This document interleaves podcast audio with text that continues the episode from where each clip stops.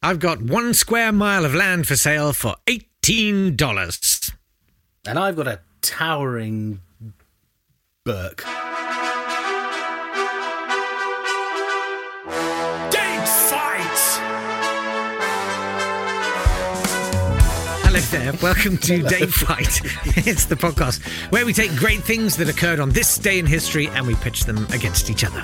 Yes, we do. He's Jake. Yeah, I'm Natt Tapley, and together we have taken two of the grapes from the vineyard of history and we bottled them and left them for a very long time. And now we've uncorked the wine of entertainment to present to you to see which has the fruitiest nose. Joining us today to judge our efforts is Alex von Tunzelmann, historian and author of Red Heat, Blood and Sand, Indian Summer, and Real History. Hello, Alex. How are you? Hello, I'm well, thank you. How are you? All right. Nervous. We're up 2 2 this week, aren't we? I, uh, mate, I don't know. I don't care. say it. I It's I burned into your heart. It's not. Absolutely fine. Alex, I'm wondering, you know, as a judge, for you, you know, what fields do you feel like really, really confident about? Like, if someone, if one of us was to bring it up, you'd be like, I know all of this, and I'm going to spot any kind of error in this. And and what Any what historical parts kind of leave you slightly panicky, thinking, I, d- I don't know anything about that. Well, I mean, I work on the Cold War, so mostly kind of you know, if you're in if you're in post World War II territory, I'm feeling pretty pretty pretty confident, pretty happy about it usually. Um, Yeah. Uh, and then if you go back and do something medieval, you know, uh, you just you'll get away with anything. 1483 I'm doing today. Pretty safe. Pretty safe. I'm going to take us to the 13th of April, 1483, um, when Edward IV, recently having died, you remember we talked about who they all were. Edward IV, I can't remember who we called him. He was Beefy, um, the beefy blonde one. Um, we called him. He was Hulk Hogan in the. Okay. So Oh. Hulk Hogan's dead. Yeah. Hulk Hogan has died, uh, and his son is succeeding him, and his son, can't. unfortunately, is only 12 years old. So, on the 30th of April, 1483, his lovely uncle, Richard, the Duke of Gloucester, who, again, in our list of people was Rowan Atkinson. Rowan Atkinson. Your list of people. Rowan Atkinson, Hulk Hogan's brother, turns up to I look can- after his 12 year old nephew Okay. and said, Why don't you come and live with me in the Tower of London for a while? I'll look after you and make sure your coronation goes magnificently. Um, at which point, his mother gets frightened and takes all of his younger brothers and sisters uh, somewhere else. But Edward IV goes into the Tower of London. A few weeks later, his younger brother Richard joins him, and they are spotted out running around the Tower of London, shooting and hunting and shooting at birds. Um, and on the 16th of June, so about six weeks from now, um, that's when they're seen on the battlements of the Tower of London shooting at things. That by the end of June, uh, Dr. Ralph Shaa had published a sermon saying that Edward IV shouldn't be the king because his father, Edward IV, uh, Hulk Hogan, hadn't been married to his mother, His mother being. who, I don't know, uh, Elizabeth Woodville, who, uh, um, uh, uh, Josie Lawrence, I guess, in this. Hulk Hogan and Josie Lawrence. What a combination. Together at last. Um, he said their marriage didn't count, so he wasn't legitimate, and so wasn't the king. Um, and then four days after that, uh, Rich, his uncle Richard, Uncle Richard Rowan Atkinson, gets offered the crown, and he said, "What me? really? I, oh, I really wasn't expecting this. This is too much. But yes, if you really insist, I will be the king." And on the And then did he humorously drop it and it rolled all the way down out of the palace and oh, no, no, no, no. and on the 6th of July, he was crowned king. He was crowned Richard III. Um, so that. uh, t- Uh, thereby, and we don't know what happened to the princes in the tower. Lots of people think that they were probably killed, and lots of people think they died on their own without any help, but we don't really know one way or the other. Alex, do you have any opinion as to what happened to the princes in the tower? No, I haven't a clue. This is medieval. Yeah, do you care? Oh yeah, no, I think it's quite fun, but no, I couldn't possibly give you an opinion. do you want, do you want to know anything about the Cuban Missile Crisis? I can help you out with that. Did either did Edward V or his younger brother have any impact on the Cuban Missile Crisis, as far as we can tell? No. Right. So Richard III usurped his brother, his nephew. The problem with usurping people is that you, well, it points out the big hole in being a king. Because if, the- if if you can have kings and kings are ordained by God, then you shouldn't be able to usurp them. Really, it does poke a hole in the whole theory of the monarchy. Um, so then you have to sort of try and attach yourself to the people who were last legitimately king. So Henry VII, who followed him, married uh, Edward V's sister, Elizabeth of York, thereby legitimising himself and their nephew, um, well, their child, Henry VIII.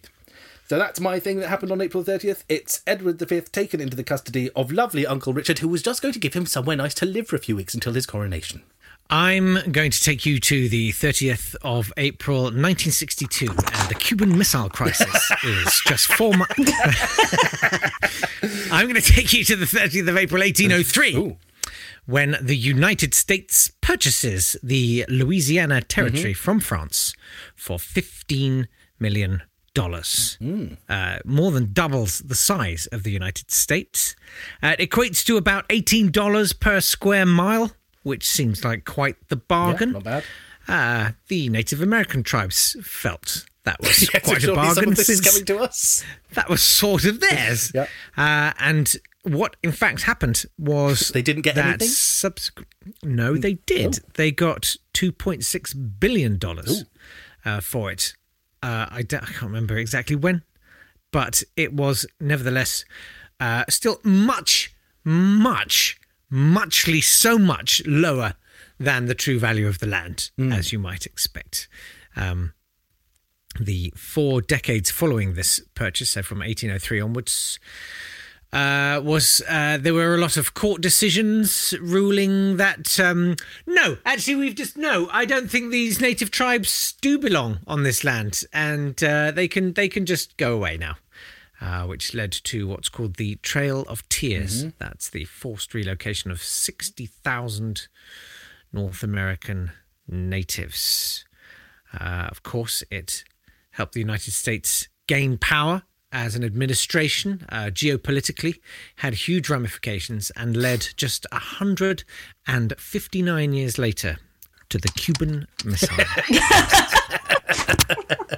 Well, there we have it. As uh, Alex cogitates on which of those two you mother, um, I'm going to do the birthdays.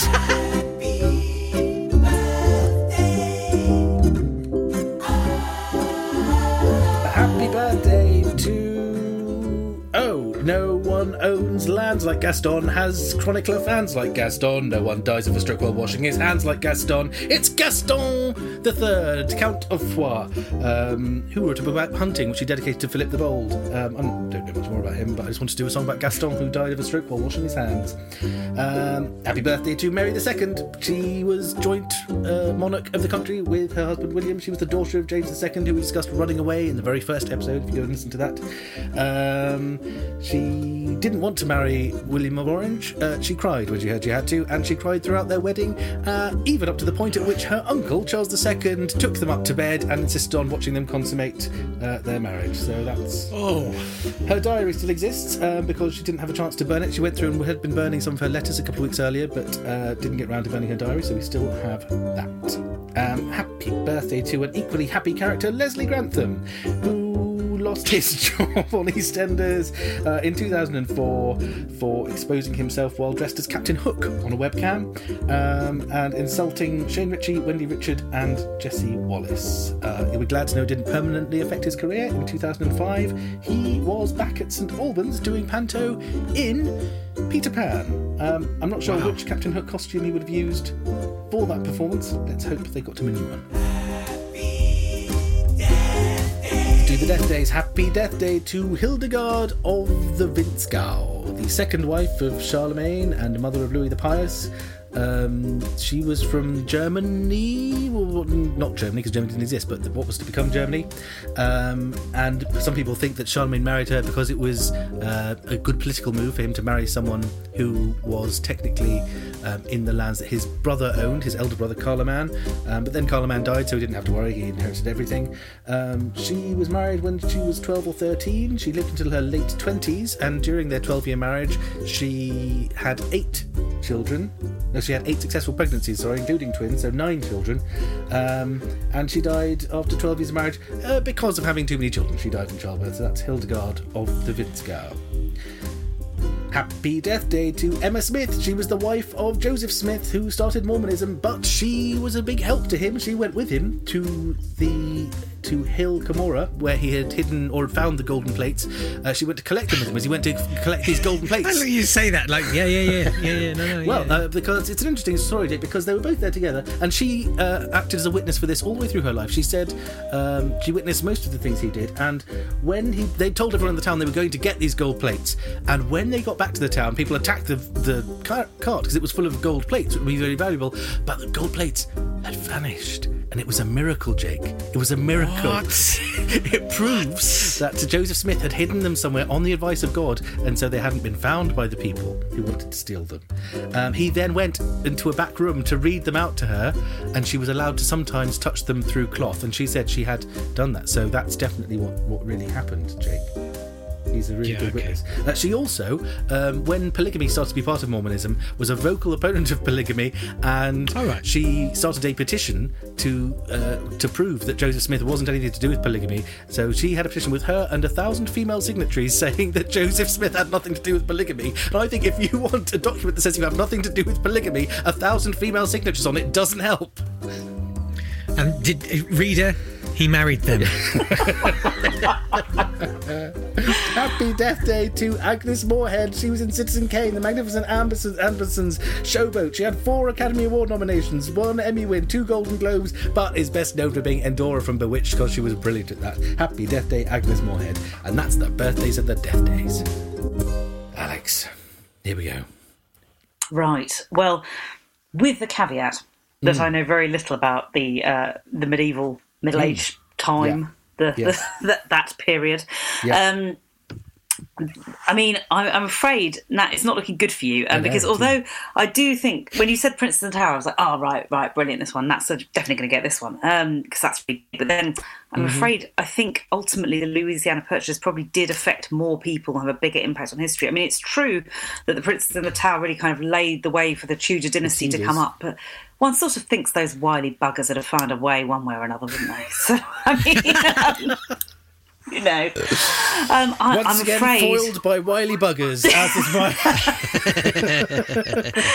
I'm afraid I think it is the Louisiana Purchase Right. and its huge effect on the Cuban Missile Crisis. That was historian Alex von Tunzelmann, author of Red Heat, Blood and Sand, Indian Summer, and Real History, none of which you should buy.